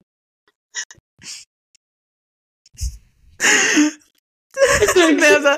Η Θεόνη κάνει κάτι νοήματα τα οποία δεν μπορώ να καταλάβω αν κατευθύνονται προς συγκεκριμένο άτομο ή όχι. Τι θέλει να πει. Α, ναι, την δαχτύλωσε, ούτε καν έβαλε το τέτοιο του μέσα. Και πίστευε ότι θα μείνει έγκυος από αυτό. Σε podcastικά νέα, τον Dave. ε, Ξέχασα το, το όνομά του. Για πες, Πώς γιατί λέγεται; άμα δεν- δεν θα μπορούσα να Πνοή. κοιμηθώ. Ο Dave Portnoy, ο οποίος είναι ένας 45 ο οποίος έχει την Barstool, την εταιρεία στην Αμερική, έχει και το podcast το BFFs, που είναι με τον Josh Richards και την Brianna Chickenfry. Αυτός γενικά είναι καυστικός πολύ θεώνη, δεν τον ξέρεις από ό,τι φαίνεται, δεν το δεν σε ρωτήσω καν. Και αξιολογεί δεν το έχω πίτσε. Τέλος Α, πάντων, τον αυτός βρω. είχε μία σχέση με μία κοπέλα, ε, η οποία ήταν 29-27, δεν θυμάμαι πόσο, από το 2020. Και ήταν σούπερ αγαπημένη, η καλύτερη σχέση. Και να μπαίνω στο TikTok εγώ την προηγούμενη εβδομάδα και να βλέπω την κοπέλα αυτή να κλαίει και να κρατάει κάτι κάρτες μπροστά της και λέει: Φαντάσου να τις αγόρασες αυτές για το soulmate σου και να σε παρατά. Ω, Ο, οι περισσότεροι κόσμοι. Αρχικά ο ποιο θα περισσότερος ανέβει κόσμος- τέτοιο βίντεο; Τέλος πάντων, ο περισσότερος κόσμος νόμιζε ότι πέθανε κάποιος σκύλος της, κάποιος φίλος της. Δεν είχαν πάρει πρέφα. Εγώ από την αρχή το είχα καταλάβει. Δεν ξέρω γιατί. Ήταν πολύ εύκολο να το καταλάβεις. Ήταν λίγο κουτί. Σκέφτηκε αυτό τη για το συγκεκριμένη. σκύλο εν τω μεταξύ. Πολύ. Πολύ. Αλήθεια. Τέλος πάντων, και η αγαπητή φίλη μας η Χάνα, ε, έχοντας σκεφτεί ότι μπορεί να έλεγε για κάποιο φίλο της, ξέρω εγώ, για κάτι άλλο, δεν το σκέφτηκε αυτό. Πήγε στα σχόλια και έγραψε. Ξέρω ότι αυτό που θα σε κάνω, μπο- που θα γράψω, μπορεί να με σε βοηθήσει, αλλά είσαι πολύ όμορφη όταν κλαις. Έγινε viral το σχόλιο της. Έγινε Να viral. ξέρεις, σχόλιο. να ξέρεις ότι εγώ στην κολλητή μου από μονεβάση θα το έκανα άνετα αυτό. Ρε, εντωμεταξύ, υπάρχουν άτο- άτομα που κλαίνε και είναι όντως ωραίοι. Πώς; ναι, ναι, ναι, ναι. Είναι τυχαίο. Εγώ, ας πούμε, κλαίω πολύ άχαρα. Πάρα πολύ άχαρα. Ναι. Και μοιάζω σαν, πρι... Οκ. σαν πρησμένο ποπό μαϊμούς. Μπράβο, Έτσι. ναι, ακριβώς. Ναι, ναι, ναι, ναι, ναι. Τώρα θα σου πω ένα niche reference πάλι για τον Dave Portnoy. Υπήρχαν allegations ότι αυτός απάτησε την κοπέλα του αυτή που ήταν τρία χρόνια με μία γνωστή φίλη μας, Θεόνη, που την ξέρεις πάρα πολύ καλά. Και είχαμε μιλήσει για αυτή πολύ έντονα τον Ιούνιο. Τη Ρακέλ. Τη γνωστή. Το σκάντοβαλ Ρακέλ. Πλάκα Τη κάνεις. γνωστή κοπελίτσα. Όχι, τη Ρακέλ. Είχαν βγει κα- Κατάλαβα. ειδησιογραφικά τα οποία τους, τους πέτυχαν στην ίδια καφετέρια την ίδια μέρα και λέει, το στείλανε μήνυμα αν ισχύει αυτό ότι α, την απάντησες με τη Ρακέλ. Και τι απάντησε ο Ντέιβ, ο οποίος τονίζω είναι καυστικός. Πιστεύατε ότι θα είχα καμία σχέση με αυτή τη σκουπιδοσακούλα; Και μόνο που στείλατε κάτι τέτοιο θα έπρεπε να ντρέπεστε. Με αυτή την πόρνη δεν θα έκανα ποτέ τίποτα για κανένα λόγο. Μαλάκα τόσο hate, για ποιο λόγο. Η Ρακέλ που την είχα ξεχάσει. Τη Ρακέλ, Ρέιτσελ, γιατί δεν λέει- που κάνει δεν είναι το όνομα της Ρακέλ. Ρέιτσελ Ναι, είναι οκ, και το ναι. πλάσα Ρακέλ. Αλλά την είχα ξεχάσει και τώρα αυτή σιγά σιγά συνέρχεται από αυτό που είχε γίνει το, ξέρω εγώ, το Μάιο-Ιούνιο και τώρα ξανά πάλι πίσω στο φως της δημοσιότητας. Η Ρακέλ. Πω. Να που φτάσαμε να κάνουμε full circle moment, να ξαναρχόμαστε πίσω στη Ρακέλ και τα κατορθώματά της. Όντως. Όντως, Αλλά την όντως, έβρισε όντως. πολύ άσχημα. Τι κομμάτι Ήταν λίγο αυτό. πολύ βαρύ. Αλλά ήταν βαρύ για δημόσιο τέτοιο σχόλιο. Για δημόσιο σχόλιο ήταν βαρύ. Και γραπτό κιόλας, όχι ούτε καν προφορικό. Γραπτό. Τινγκ, τινγκ, τινγκ. Εντάξει, δεν, δεν έχει τσίβο τίποτα. Όπως είπα και στην αρχή αυτού του podcast, Α, το έφαγα το προβλέπουμε. τελευταίο μήνα ένα τρομερό εθισμό με την Tate McRae, την τραγουδίστρια. η οποία είχε γίνει διάσημη στο TikTok το 2020 από ένα πολύ γνωστό τραγούδι, σίγουρα το ξέρεις Θεόνι, το You Broke Me First, που ήταν σε φάση Α, You ναι, το Broke άκουγα, Me ναι. First. Ναι, τα άκουγα ε, Μπράβο. full κάποια Και περίοδο τώρα ε, μαύρη. βγάζει καινούριο άλ... Ναι. Βγάζει καινούριο άλμπουμ μία μέρα αφού δημοσιευτεί αυτό το podcast, 8 Δεκέμβρη. Και γενικά συνέχεια στο TikTok μου την Ναι. πετάει συνέχεια, unrelated. Δεν, δεν σταματάει. Παιδιά, η Tate McRae, εντάξει. Αλήθεια. Δε- δεν έχω λόγια να πω. Για, για μένα είναι τρομερή. Ε, τρομερή. πολύ καλή. είναι ίσα με εμάς. Είναι πολύ καλή. Είναι ίσα με εμάς. Αλήθεια. Ε, και νιώθω. Είναι 1η Ιουλίου 2003 γεννημένη. Τα έχω ψάξει τόσο πολύ, παιδιά. Φανταστείτε Αλήθεια. πόσο δεν το deep ήξερα. ναι, ναι. Ίσα είμαστε με την date. Και Ναι. το θέμα ήταν ότι προσευ... όχι προσευχόμουν. Για κάποιο λόγο από εκεί ξεκίνησε να μου αρέσουν πάλι μελαχρινές από την date. Ε, και λέω ωραία. Και παιδιά, η Ιταλίδα που βγαίνω τώρα μοιάζει με την date McRae σε Ιταλίδα. Μοιάζουν πάρα πάρα πολύ. Να το βάλω. Οπότε ο Νικόλας θα έχει με την date McRae ο τίτλος του επεισοδίου. Θα σας πω για ένα εθισμό μου μετά την Date McRae. Είναι ένα, σα- ένα κανάλι στο YouTube που λέγεται Mythical Kitchen. Και έχουν ένα show που λέγεται Last Meals και φέρνουν celebrity και τρώνε τα τελευταία τους γεύματα και συζητάνε για πολύ ενδιαφέροντα θέματα, Θεόνι. Με Συζητάνε για Αλήθεια. κατάθλιψη, συζητάνε για το θάνατο, για την αντιμετώπιση, για δύσκολες στιγμές ζωής τους. Είναι πολύ vulnerable show το να βλέπεις ρε. αυτούς να μιλάνε για τόσο ευαίσθητα θέματα καθώς τρώνε και τα τελευταία τους γεύματα, αλλά είναι πολύ dark. Δηλαδή, ε, κάποια άτομα τα οποία τον binging with Bobby στο chef, το ξέρεις, στο YouTube τον έχεις πετύχει ποτέ; Ένας καραφλός με γυαλιά; Μμμ, Α, ναι, ναι, ναι, ξέρω, τον έχω πετύχει. Αυτός έχει αραβωνιαστεί δύο φορές και έχει χωρίσει και πριν δεν παντρεύτηκε καμία από τις δύο φορές και έπεσε σε rehab, πήγε σε τέτοιο και σε mental facility γιατί έπαθε σχιζοφρένεια, ένα επιληπτικό σοκ σχιζοφρένειας και βιάστηκε από έναν Αλήθεια. ε, μέσα στην ψυχιατρική κλινική. Ναι, και το άκουγα και Τι από λες; εκεί ο άνθρωπος έχει αλλάξει τελείως, ναι, ναι. Μάλακα. Γι' αυτό το συζητάγα, Ε, είναι ένα- συζητούσαν τρώγοντας. Ναι, είναι ένα αρκετά σκοτεινό show, αλλά έχει ένα, πώς να σου το πω, έχει, έχει- είναι πολύ πολύ ενδιαφέρον. Δηλαδή, μου έχει τραβήξει πάρα Οκ, πολύ το ενδιαφέρον αυτό το εντάξει. show τελευταία. Ε, αυτό. Οκ, το ακούω. Μιας και λέμε για το θάνατο, θα πάμε σε κάτι πιο ανάλαφρο. Έχω βάλει θάνατο στο κινητό μου. Έχω πατήσει, παιδιά, στις τελευταίες δύο εβδομάδες το κουμπί του Do Not Disturb συνέχεια. Δεν βάζω καν δόνηση όταν είμαι σπίτι. Δεν θέλω να με ενοχλεί κανείς. Κανείς. Κανείς. Αφήστε με. Μη μου Είναι- μιλάτε. Είναι χωρίς ε, ήχο και χωρίς δόνηση στο κινητό μου 24-7. Αν σου απαντήσω, είσαι τυχερός γιατί το έχω δίπλα μου ή στο χέρι μου. Αν δεν σου Ναι, απαντήσω, το Do κρίμα. Not Disturb δεν, α- δεν ακούγεται καν κλίση. Δεν την περνάει καν η κλίση. Είναι ακόμα Όχι, καλύτερο περνάει κουμπάκι. γιατί έχω και γονείς. Ε, την περνάει γιατί έχω και γονείς. Α, δεν με ενδιαφέρει. Θέλω. Ε... Όχι, και το χρησιμοποιώ συνέχεια. Και παιδιά, έχω βρει την ηρεμία μου με αυτό το κουμπί. Πραγματικά Έλα, δηλαδή, ρε. μπορώ να δω όποτε θέλω, ό,τι θέλω και να μην χρειάζεται να δώσω και απάντηση. Είναι πανεύκολο Καλά, για μένα ναι, αυτό α. πλέον. Ναι, και Ναι, ξέρεις κάτι, και είναι ένα εγώ πλέον κουμπί. έχω ξεκινήσει και κλείνω και το τις ειδοποιήσεις, δηλαδή δεν θα έχω ανοιχτό το ίντερνετ. Δεν μου έρχονται τα μηνύματα, Ναι, ναι, ανοίγω ναι. και μου έρχεται κατεβατό, αλλά δεν, Μπράβο. δεν μπορώ. Ένα άλλο νέο στην δεν showbiz είμαστε πριν πάμε στα δικά μας αντικοινωνικοί, νέα. απλά θέλουμε τη ζωή μας. Όχι, εγώ είμαι και Ναι. αντικοινωνικός. Δεν με ενδιαφέρει να κάνω κοινωνικές σχέσεις καθόλου. Δηλαδή, είμαι πολύ Καλά. ευχαριστημένος σε αυτή τη φάση που βρίσκομαι με τις παρέες μου. Δεν με ενδιαφέρει κάτι άλλο. Αυτά. Ε, πάμε σε κάτι Καλά. το οποίο έχει γίνει χάος στο διαδίκτυο την τελευταία εβδομάδα και έπρεπε να το πούμε, για το πούμε και αυτό.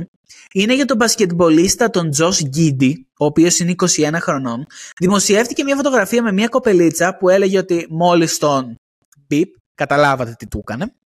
Ε, και το θέμα Ναι. είναι ότι η κοπελίτσα αυτή ε, βγήκε η φήμη στην αρχή όταν 15 και αυτός ήταν 21. Μιλάμε για αποπλάνηση ανηλίκου και η καριέρα του ουσιαστικά έχει τελειώσει το μπάσκετ αυτή. Η κοπέλα δεν ήταν 15, ήταν 17.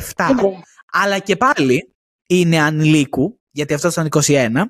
Και έχει πάρει τόσο μεγάλη έκταση το θέμα αυτό που νομίζω είναι στα δικαστήρια τον επόμενο μήνα για τη συγκεκριμένη υπόθεση. Αλήθεια. Ε, ναι, ναι, ναι, έχει πάρει τρομερές διαστάσεις. Νομίζω ότι θα τον παρατήσουν όλες οι ομάδες, αν δεν διευκρινιστεί και δεν καθαριστεί όλο αυτό το τέτοιο. οποτε Μμμ, μμμ. ναι. Ε, έσκαψε μόνος του το Κατάλαβα. λάκκο, έκανε τόσο μεγάλη μαλακία. Ε, εντάξει, ε, οι actions come with consequences. Ν- Ωραίο Όχι. σλόγγαν για το podcast μας. Οι πράξεις έρχονται με συνέπειες, παιδιά. Black Friday. Έλα. Η Λόρα με είχε σύρει σε όλα τα μαγαζιά να πάρουμε πράγματα για εκείνη και για τους φίλους της. Και εγώ πήρα μια καινούργια θήκη, η οποία είχε λουρί. Η- Το λουρί δεν ξέρω γιατί υπήρχε. Το έβγαλα. Ίσως θα κάνω Ντε. δώρο στο στυλό του Πάνου. Ναι, ε, μου άρεσε το χρώμα της θήκης, ρε πολύ. Έλα μωρέ που είναι μόδα, μου την είχες δείξει. Έλα μωρέ που είναι μόδα και καλά μπορείς Ναι, να, τη- να το κρεμάς στο λαιμό που είναι μαλακία μόδα, τέλος πάντων.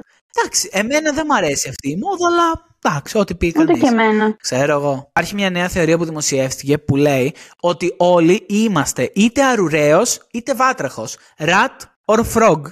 Και για να ταιριάζουμε και σαν παρέες και σαν φιλίες και σαν ζευγάρια πρέπει να υπάρχει ένας αρουραίος και ένας βάτραχος. Και μιλάμε και βασίζεται στα δομικά χαρακτηριστικά του προσώπου. Τη μύτη, το στόμα, τα μάτια. Π.χ. εγώ είμαι ξεκάθαρα αρουραίος. Ξεκάθαρα, για να Ναι, καταλάβεις. αυτό θα Είμαι rat. έλεγα. Ωραία. Εγώ Ναι. τι είμαι; Εσύ τι πιστεύεις ότι είσαι; Νομίζω είσαι βάτραχος. Αυτό σε ρώτησα. Βάτραχος. Ναι. Νομίζω ότι Οκ. είσαι στην κατηγορία βατράχου. Και εσύ και ο Οκ. Αλέξης όμως. Ότι είστε βάτραχοι. Τι να κάνουμε; Όχι, ο Αλέξης μοιάζει περισσότερο με ποντίκι. Ωραία. Για να καταλάβετε, και εγώ και η Λόρα π.χ. είμαστε σίγουρα αρουραίοι. Συν ότι είμαστε συγγενείς, αλλά το αρουραίικο είτε μοιάζει από χιλιόμετρα. Είμαστε αρουραίοι και οι δύο. Μμ. Αν έχετε κάποιο φίλο, ο οποίος είναι το ίδιο ζώο με εσάς, δεν είναι αληθινός σας φίλος. Πρέπει να είναι ή αρουραίος ή βάτραχος. Τέλος. Οκ. Πάμε σε. Ναι. Οπο- Είναι μια θεωρία η οποία βγάζει πολύ μεγάλο νόημα. Δεν ξέρω από πού ήρθε βέβαια αυτή η θεωρία να πω αλήθεια, αλλά βγάζει τρομερό νόημα για κάποιο λόγο για μένα. Το ότι όλοι είμαστε είτε αρουραίοι είτε Μμμ, βάτραχοι. Από την αρχή ανέφερα ότι θα μιλήσουμε για τη Λόρα και το δικό της καταστασιόν τώρα. Αλλά δεν θα πούμε πολλά πράγματα. Α, μόνο ότι τον γνώρισα. Και όσο και να ήθελα να τον αντιπαθήσω, γιατί δεν ξέρω, για Γιατί κάποιο μπορώ. λόγο ήθελα να τον αντιπαθήσω. μπορώ, Γιατί ναι, μπορώ. γιατί μπορώ. Ήταν legit συμπαθέστατος ο άνθρωπος. Ε, πολύ κομπλέ τυπάς, δηλαδή μια χαρά. Μου έκανε τρομερή εντύπωση. Μεγαλύτερη εντύπωση μου έκανε βέβαια ότι με συμπάθησε. Γιατί δεν με συμπαθησε ποτέ κανείς τόσο εύκολα. Οπότε, Ναι, όντως. η Θεόν, εσύ δεν είπες, εσύ δεν είπες ότι πρέπει να έχει αυτός θέμα.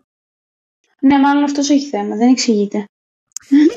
Ναι, τώρα, που- τώρα που το λες έχει και ένα δίκιο, αλλά εντάξει, τώρα. τώρα υπάρχει όμως και αυτή η- το bonding. Που σε συμπαθώ. Ναι. Έχω πρόβλημα, το παραδέχομαι, Ναι. το ξέρω. Μπράβο, Εντάξει. ακριβώς. Υπάρχει όμως και αυτό το bonding experience, το οποίο κανείς δεν μιλάει. Που είναι το, όταν ένα αγόρι γνωρίζει κάποιο άλλο αγόρι που τα έχει με κάποια γνωστή του. Αυτό το bonding experience είναι μοναδικό. Και δεν το Α, έχει με ναι. πολλούς εύκολα. Με αυτόν το είχα. Είναι πολύ Έλα, ρε. μοναδικό. Πολύ Σπάνια καλό. βρίσκεις κάτι τέτοιο. Οπότε όντως, ναι. Ε, Οκ. Ναι, ήταν πολύ γαμάτος και δεν βγάζω κάτι τέτοιο. Δεν βγάζω νόημα πώ. Αλλά δεν πειράζει.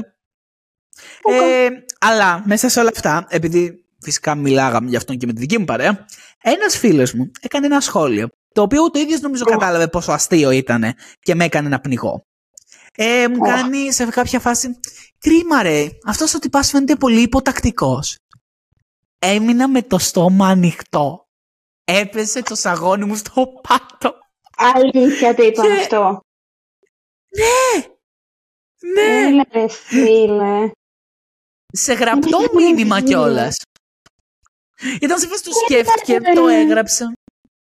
Όχι, Πολύ γέλασα κακό. τόσο πολύ. Και ήμουν σε φάση, τον ρώτησα κιόλας από κοντά του. Λέω, τι εννοούσες υποτακτικός, submissive, ξέρω εγώ, σε αυτό το στυλ, ή απλά ότι ακούει, ξέρω εγώ, τους άλλους. Μου λέει και τα δύο εννοούσα. Και ήμουν σε φάση, γι' αυτό είμαστε φίλοι. Γι' αυτό είμαστε φίλοι. Αυτά τα σχόλια δεν θα τα έκανε κάποιος αν δεν ήταν φίλος μου. Αυτά ήταν Ακραίο. τα καλύτερα σχόλια που έχω ακούσει ever, φίλε. Από τα καλύτερα σχόλια που έχω Δίκασε. ακούσει ever. Δίκασε μόνο. Μόνο. Ο άνθρωπος αυτός. Βραβείο θέλω να του δώσω με αυτό από το σχόλιο που έκανε. Ήταν τρομερό. Τρομερό. Ε, Αχ. είδα ένα κλιπάκι στο Instagram που το ανέβασα κιόλας και στο Instagram μας, College Burst Podcast, το οποίο λέει: Θα Αν πάτε να σου το πει δείτε. κάποιος καλά Χριστούγεννα, κάτι έχει μαζί σου. Ω. Ε, δηλαδή, αν σου πω εγώ, Θεόνι, ξέρω εγώ, Έτσι εξηγούνται καλά πολλά. Χριστούγεννα, Έτσι εξηγούνται πολλά. κάτι έχω μαζί σου. Τι; Εξηγούνται πολλά. Τι εννοεί; Δεν θα Από επεκταθώ. ποια άποψη. Μου έχουν πει πολλά άτομα τα οποία και ξέρεις. Καλά Χριστούγεννα. Ναι. Και δεν κατέληξε καλά. Ξέρω. Ναι, όποιος σου λέει καλά Χριστούγεννα θα έχει τσακωθεί μαζί σου, έχει κάτι μαζί σου σίγουρα. Εκτός και να σου πει Ναι. Χαρούμενα Χριστούγεννα, ρεζό, κάτι τέτοιο. Αυτό θα ήταν πολύ πιο κομπλέ από το καλά Οκ. Χριστούγεννα. Μμ. Ναι. Ναι, ναι, οπότε ναι. Το ίδιο και με τα γενέθλια που είχαμε πριν κάποιες εβδομάδες. Ε, που κάποιο σου στείλει ξέρω χρόνια πολλά, κάτι θέλει από σένα. Τι θες από μένα. Και μου στέλνει χρόνια πολλά, είναι έχουμε να Όχι, μιλήσουμε. ρε, ξέρω εγώ. δεν συμφωνώ. Α πούμε, και εγώ έστειλα χρόνια πολλά σε άτομα που εντάξει, Όχι. μπορούσα να έχω αποφύγει. Α, Κοίτα. μ, κάτι θες από αυτόν. Δεν ήθελα Κάτι. κάτι, απλά ήθελα να πω χρόνια πολλά. Κάτι θες. Τέλος πάντων, Θεό, μπορεί να μας κρύβει ό,τι θες, αλλά αυτό ισχύει. Ε, τώρα, ε, Και ναι. ψεύτρα. Τις προάλλες στο Friendsgiving, εγώ πήγα στου κλαβενεί να πάρω κάποια πράγματα τελευταία στιγμή και γυρνώντας, βλέπω ένα τυπά πολύ γνώριμο στη γειτονιά μου, ο οποίος είχε πάει για jogging ο άνθρωπος. Και τον κοιτάω, παιδιά, με Α, τα ναι, ξέρω τι Dexter. θα πεις. Dexter, έτσι, με τα μάτια γουρλωμένα έτσι. Και σταματάει, βγάζει το ένα Είναι AirPod. λίγο, και- είναι λίγο τρομακτικό. Να ξέρεις αν να σε Αυτό που κοιτάνε έκανα. έτσι. Ναι, είναι λίγο τρομακτικό. Ναι, το ξέρω. Νικόλα, Δεν είναι ωραίο. Μα τρόμαξε και μόνο που τον είδα μπροστά μου. Αυτό ήταν το θέμα. Τρόμαξε που τον είδα μπροστά μου. Εντάξει. Τέλος πάντων. Οκ. Και μου κάνει, σε ξέρω εσένα. Και του κάνω για ένα και όσοι ξέρω. Και του κάνω, τι κάνεις εδώ. Μου κάνει, εσύ τι κάνεις εδώ. Και με λίγα λόγια μάθαμε ότι είμαστε γείτονες. Ναι. Ουέ. Κυριολεκτικά μένει ακριβώς δίπλα σε μένα. Και Μμμ. αυτός ο τυπάς τυχαίνει να είναι και ένας τυπάς που γουστάρει η Ιουλία από μια καφετέρια που πάμε συνέχεια. Τόσο ο τυπάς στην καφετέρια τον έχουμε παρατηρήσει τόσες φορές. Τον έχει κάνει stalking. Μάθαμε το όνομά του προσφάτως και είναι αυτός ο γείτονά μου. Δηλαδή, ποιες είναι, οι πι- Όχι. ποιες είναι οι πιθανότητες; Ποιες είναι οι πιθανότητες, θέλω να πω; Καμία. Ποιες είναι αυτές οι πιθανότητες; Καμία. Καμία. και όμως ήταν αληθινό. Ακραίο. Δεν ξέρω. Και δεν τον είχε δει τόσο καιρό που πάτε και σαν μέρημνος με τον μπρελίνι σου, έτσι. Έχω δει τον αδερφό του, το μεγαλύτερο, που έμοιαζε με αυτόν αρκετά, αλλά δεν μπορούσα να βάλω ένα, ένα συν ένα μαζί. Κάνα εντάξει, ναι, πού να το καταλάβεις, θα πούμε που πάει το μυαλό σου. Και, Τι. και με λίγα Οκ. λόγια μου είχε πει να πάμε για τρέξιμο κάποιο πρωί. Και είχα πει ναι, δεν έχω πάει καμία φορά για τρέξιμο ακόμα. Αν πάω θα σα Τέλεια. ενημερώσω, αλλά. Καταλάβατε. Εντάξει. Είχα πορεία γιατί μου είχες πει ότι Ναι. θα πήγαινες και τελικά ποτέ δεν έμαθα και είχα πορεία μου πήγες τελικά. Δεν πήγα γιατί και τις δύο μέρες ήμουν έξω και ξύμισα 12.30 ώρα. Τι πρωινό τρέξιμο να πάω εκείνη τη μέρα; Πες μου εσύ. Λέτε, εγώ είμαι φοιτητής. Και η 200 χριστουγεννιάτικη που μπορώ να βάλω ήταν μάξ ένα δεντράκι με κάτι στολίδια και αυτό είναι και στο καλύ, στην καλύτερη περίπτωση. Βγαίνω λοιπόν χθες έξω να πάρω κάποια πράγματα και βλέπω ότι ο γείτονάς μου, ο οποίος δεν είναι φοιτητής σε καμία περίπτωση, έχει φτιάξει χριστουγεννιάτικο χωριό μέσα στο σπίτι του. Όλη η αυλή είναι καλυμμένη από φωτάκια. Έχει φτιάξει ένα πλέγμα από πολύχρωμα για από πάνω. Έχει ένα τάρανδο από φωτάκια, ένα γλυφιτζούρι από φωτάκια. Μια παράσταση φωτακίων να πηγαίνει έτσι. Και εγώ είμαι με το ταπεινό Μαλάκα. δεντράκι εδώ πέρα. Εγώ δεν έχω τίποτα, βάλει και αυτό. Εσύ δεν έχεις τίποτα. Ο ίδιος.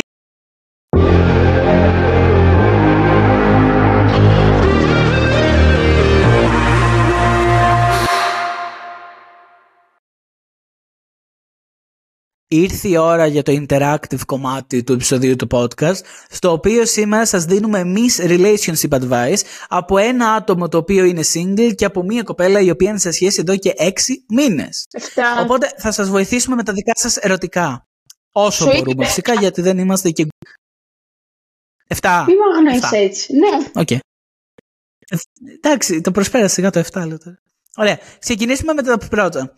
Είμαστε με την κοπέλα μου εδώ και δύο χρόνια μαζί και συνεχώς θέλει να με αλλάξει και καλά να με κάνει καλύτερο άνθρωπο. Που πλέον έχει Όχι. καταντήξει τοξικό γιατί χάνω σιγά σιγά λέει τον παλιό μου εαυτό. Τι θα μπορούσα να της πω, slash τι να κάνω; Είναι αυτό άξιο, άξ- άξιο, αιτ- άξια αιτία χωρισμού γιατί πιέζομαι πάρα πολύ τελευταία με όλη αυτή την κατάσταση. Κύριε, καλό είναι να το Ε, συζητήσει.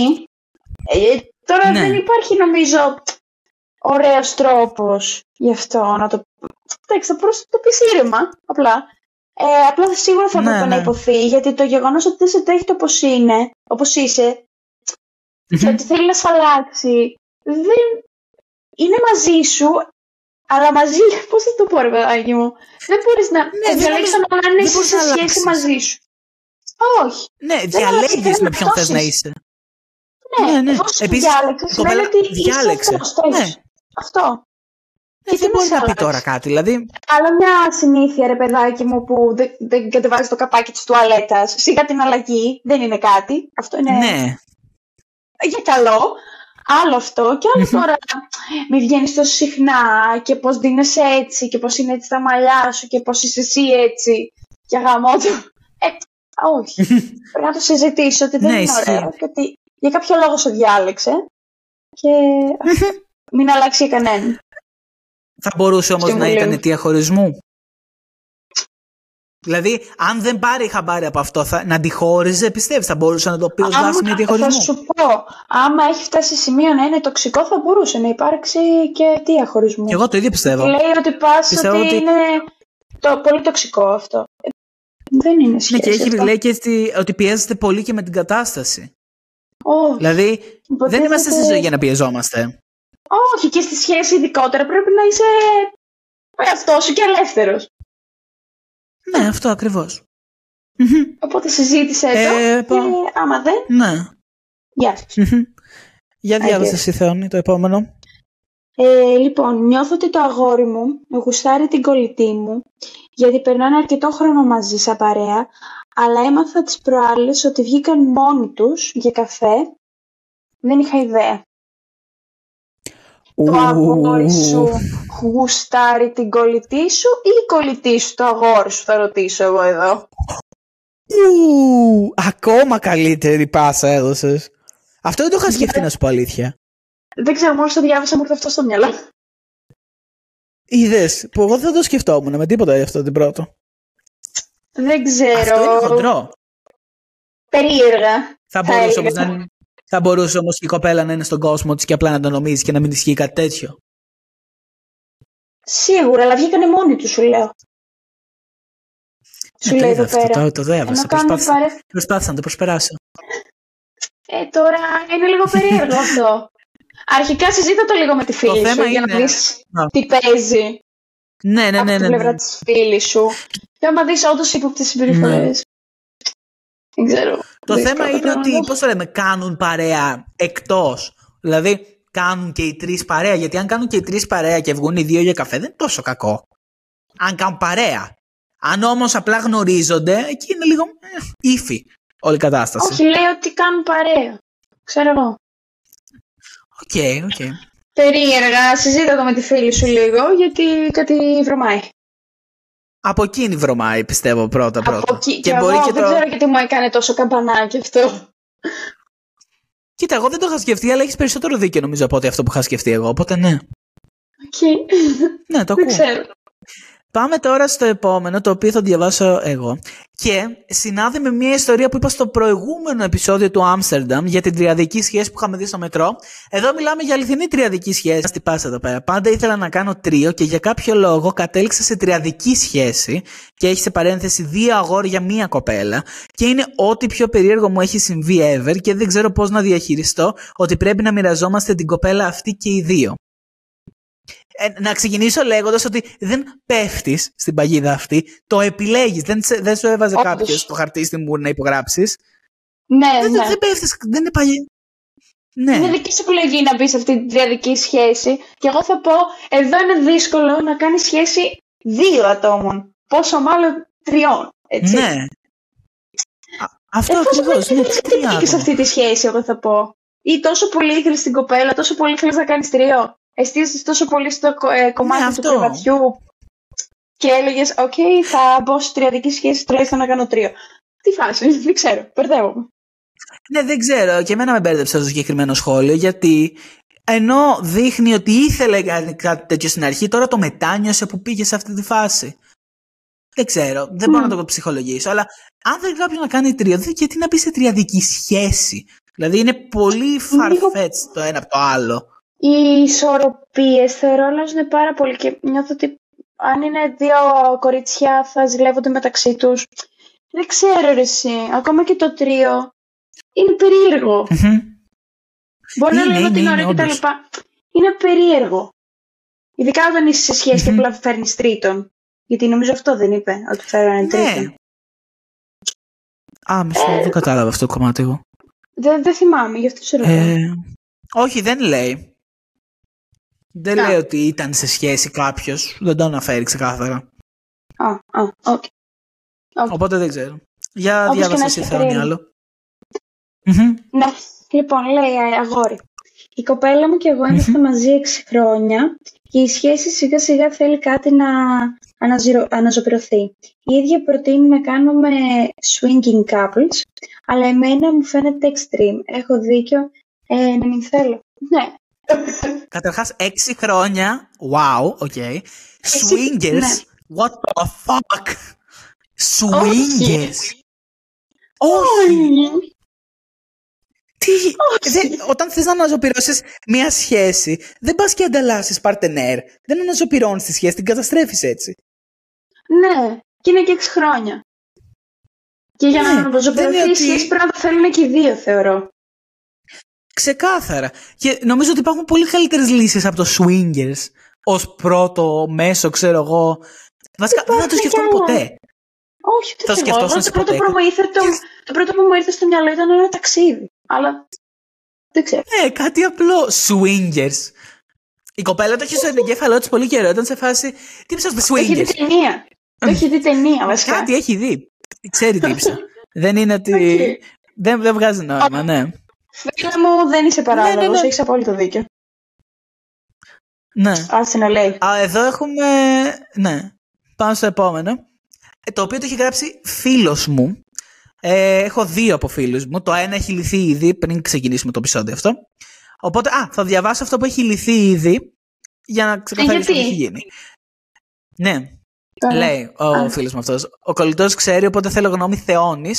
Πώς μπορώ να πω ευγενικά σε κοπέλα ότι δεν ενδιαφέρομαι για σχέση και θέλω να κάνουμε κάτι, ενώ έχω στο νου μου άλλη κοπέλα για σχέση που θέλω να, προ... να κυνηγήσω. Θα σας απαντήσω ότι έχει γίνει σε αυτό, θα δώσει και η Θεόν τη συμβουλή της. Ε, ξεκαθάρισα στην κοπέλα που έκαναν κάτι ότι τέλος, ξέρω εγώ, και έχει μπει σε Αυτό. σχέση με την κοπέλα που ενδιαφερόταν. Ναι, Ναι. ναι, ναι, αυτό το είπα Νομίζω νομίζω πολύ και εγώ εύκολο. να κάνει. Αυτό το είπα και εγώ Ναι, να ναι, κάνει. ναι. Εντάξει, το ότι θέλεις κάποιον να γαμίσεις μια φορά, δεν μου λέει κάτι. Είναι εντάξει, μία κάβλη της στιγμής θα φύγει. Ωραία. θα φύγει. Το θέμα είναι, θες Ναι, να μπει ναι. σε σχέση. Άμα θες να μπει σε σχέση, γάμα την άλλη, πες της, δεν ενδιαφέρομαι και πες σε αυτή την κοπέλα που σε ενδιαφέρει. Άμα δεν θέλει σχέση, τράβα γάμα την άλλη. Αυτά θα πω εγώ. Τα Ε, φυλάκια μου στο φίλο σου. Τα φυλάκια μου. Ήταν λίγο απότομο. Πάμε, πάμε στο δεύτερο φίλο μου που έγραψε. Τους έχεις φάξει. Ο επόμενος λέει: Δεν ξέρω τι συμβουλή πρώτο θέλω. Κυρίως πώς ξέρεις αν είσαι έτοιμος για κάτι σοβαρό ή γενικά θες να κάνεις κάτι με διαφορετικά άτομα λόγω της ηλικίας που βρισκόμαστε. Έχει, έχει μία βάση γιατί έχει φτάσει σε αυτό το σημείο ο άνθρωπος να μην ξέρει τι πραγματικά θέλει. Δεν μπορεί να καταλάβει αν αυτό που θέλει είναι κάτι σοβαρό ή απλά θέλει να ζήσει, ξέρω εγώ, την Εγώ ηλικία θα εντός πω εισαγωγικών. go with the flow. Δηλαδή, Δεν είναι Ωραία, συμβουλή βγαίνεις- όμως αυτή, ρε φίλε. Δεν- ρε, ξέρεις κάτι, εφόσον δεν ξέρεις τι θέλεις, γιατί και εγώ την είχα περάσει αυτή την περίοδο, δεν ήξερα τι Ναι. ήθελα, μου σου είπες, ωραία, θα βγω και άμα μου βγάζει όλο το vibe της σχέσης, καλώς. Άμα δεν μου το βγάζει, εφόσον δεν ξέρω τι θέλω, ας με πάει και σε κάποιος άλλος, δηλαδή κατάλαβες. Ας πάω χαλαρά. Ναι, κατάλαβα ξέρω. πώς τι λες, ναι. Εμένα μου βγήκε σε καλό, τώρα μπορεί να λέω και Νομίζω και εγώ, μαλακίες. και εγώ την ίδια συμβουλή του έχω πει. Ότι ρε παιδί μου, μην το κουράζεις. Αν είναι να γίνει κάτι, θα γίνει. Αλλιώς δεν θα γίνει. Ναι, αυτό. Πολύ, πρα- πολύ απλά πράγματα. Άμα το Δηλαδή, κυνηγάς και πολύ, δεν δεν σου έρχεται χρειάζεται- και τίποτα. Πώς που λέει ότι έχει πέσει σε ρουτίνα. Πώς μπορώ να πω στην κοπέλα μου ότι έχουμε πέσει σε ρουτίνα σε ζευγάρι 6 μηνών και χρειάζεται κάτι να αλλάξει χωρίς να είμαι, ξέρω εγώ, προσβλητικός. Δεν. Λοιπόν, επειδή είμαστε ακριβώς στους ίδιους μήνες, φίλε, φίλε, ε, θα σου πω. Μμμ. Κοίταξε να δεις. Δεν είναι κακό να λες στον άλλον τι σε ενοχλεί. Ίσα ίσα η συζήτηση, ρε παιδάκι μου, μπορεί να αποφευθούν πολύ τσακωμοί και πολλές παρεξηγήσεις. Είναι καλό να το πεις, γιατί μπορεί η ίδια να μην το έχεις καταλάβει. Μπορεί να μην το έχεις καταλάβει. Μπορεί να το έχεις καταλάβει και να τρέπεται και εκείνη να στο πει. Πες το, συζήτησέ το και μαζί μπορείτε να, μια- να βρείτε μια κοινή λύση, να κάνετε κάτι διαφορετικό. Μπορείτε ρε παιδάκι μου, να βάλετε στο πρόγραμμά σας κάποια συνήθεια που δεν είχατε, να αλλάξει ή δεν χρειάζεται να είναι να- απλή συνήθεια ε, ή να κάνετε λίγο πιο πέρα ε, δεν ξέρω αν είναι σε σχολείο το παιδί, αν δεν είναι σε, στην καθημερινότητα αυτή την πιεστική, τα μαθήματα, το οτιδήποτε. Και θα δεις όλα θα πάνε καλά. Αυτό. Μ' αρέσουν πολύ οι συμβουλές σου. Είναι πολύ καλές. Α. Δηλαδή, Αμάτα. είναι πολύ περιστατωμένες. Οι άλλοι φίλοι μας, βέβαια, θα έλεγε swingers. Στην πρώτη σχολή swingers. Ω. Θέλω να το λέω. Είναι αυτόν. Στην κουρτίνα τρία. Όχι την κουρτίνα. Δεν ξέρω τι πραγματικά αναζητώ στις κοπέλες, γιατί εμφανισιακά, αν μου αρέσουν, με χαλάει η προσωπικότητά τους, αλλά αν πάω μόνο για προσωπικότητα, συνήθως δεν με ελκύει καθόλου. Τι να κάνω, παιδιά; Εγώ νομίζω ότι έχεις αυτή η βρει αυτό ερώτηση που απευθύνεται ψάχνεις. κυρίω. Mm. Και εγώ το ίδιο αντιμετώπιζα πάρα πολύ καιρό. Από τον Ναι, κι εγώ. Ιανουάριο και μετά που. η- Εντάξει, χεστήκαμε για σένα, είσαι σε σχέση. Άσε να μιλήσω εγώ στο φίλο μου εδώ πέρα. Πώς πριν τη σχέση. Σταμάτα. Θα υπάρξει άνθρωπος. να του πω εγώ τι. από το- Θα πω τη δική μου πλευρά και πες μετά εσύ τι πιστεύεις που είσαι και σε σχέση τώρα. Ναι, ναι, ναι. Πιστεύω ότι το πρώτο πράγμα που κοιτάς σίγουρα είναι η εμφάνιση. Αλλά εγώ δεν κοιτάω κυρίως την εμφάνιση της κοπέλας. Κοιτάω Ψέμα. το, σ- ε, το, το look. Δηλαδή τη ματιά. Α, Γιατί κάποιες κοπέλες μπορεί να είναι πιο ωραίες, αλλά αν είναι πολύ, πώς να σου το πω, ε, γλυκές το ένα το άλλο, κάπως ξενερώνεις. Είσαι σε φάση... Η, η ματιά είναι αυτή η οποία καθορίζει το αν θα σε ενδιαφέρει κάποιος ή όχι. Δεν είναι το look. Είναι η ματιά. Το πώς θα σε κοιτάξει, το πώς θα κοιτάει άλλους. Είναι πολύ Συμφωνώ. σημαντικό. Κάτι το οποίο πολλοί, δεν- πολλοί δεν κοιτάνε. Γιατί, ε, όχι πολλοί δεν κοιτάνε. Πολλοί δεν το συνειδητοποιούν ότι κοιτάνε αυτό. Γιατί Μμμ, αυτό κοιτάς, δεν μμμ. κοιτάς κάτι άλλο. Δεν κοιτάς ε, πώς είναι το μαλλί μου, το, στην οποία παρούσα φάση είναι χάλια. Κοιτάς το πώς θα σε Ναι. κοιτάξω. Γιατί αν σε κοιτάξω έτσι, θα τρομάξεις, ναι. Αν χαμογελάς, να σε κοιτάξω έτσι, Ναι, μπορεί δεν κάποιους έχεις- ξέρω, να αρέσει. Συμφωνώ, συμφωνώ. Δε- ε, Και εγώ προσθέτω ότι απλά δεν έχεις βρει αυτό που, αυτό που ψάχνεις. Δεν το έχεις βρει. Δεν είναι κάτι αυτό. Υπάρχουν άνθρωποι που τα συνδυάζουν και τα δύο. Α, υπο, ε, α, υποκειμενικά έτσι όμορφος, για σένα όμορφος Ναι, ή υποκειμενικά. όμορφη. Ε, υπάρχουν άνθρωποι που το συνδυάζουν και τα δύο, απλά ακόμα δεν το έχεις βρει. Εντάξει. Ψάξε. Έχεις ακόμα ζωή, μέλλον. Ναι. Οκ. Θεώνη, για διάβασε το τελευταίο εσύ. Μάλιστα. Έχω πρόβλημα με το αγόρι μου γιατί ενώ μου αρέσει πάρα πολύ δεν έχω τελειώσει ποτέ και τα έχουμε εδώ και πέντε μήνες και ενώ έχω προσπαθήσει να το συζητήσω είναι κάπως αρνικ... αρνητικός. Τι πρέπει να κάνω; Πέντε μήνες, ε. Κοίτα. Ε, θα μιλήσω σαν κοπέλα. Η κοπέλα το λέει. Ε, ναι, τι θα Θα μιλήσω μιλήσεις. σαν Ως με κοπέλα. μου. Αυτό.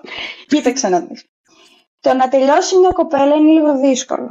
Γιατί ε, δεν είναι το ίδιο. Ε, οι κοπέλες γενικότερα είναι πιο συναισθηματικές πολλές φορές. Οπότε δεν παίζει ρόλο μόνο το πώς θα χτυπήσεις, να το πω πολύ απλά.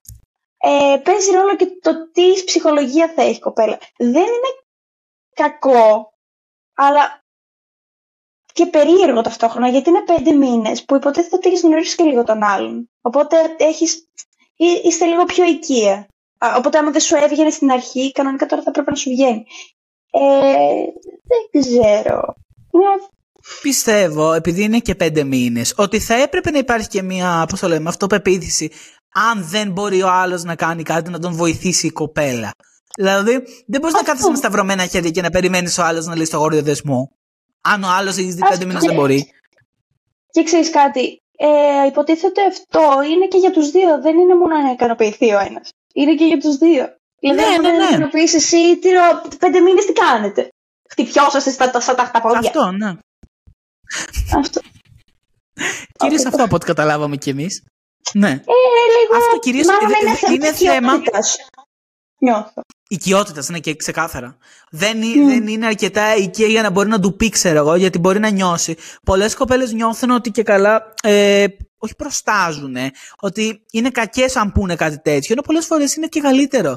Δηλαδή, αν η κοπέλα δεν Ε, Δηλαδή, βοήθα τον άλλον από τη στιγμή που.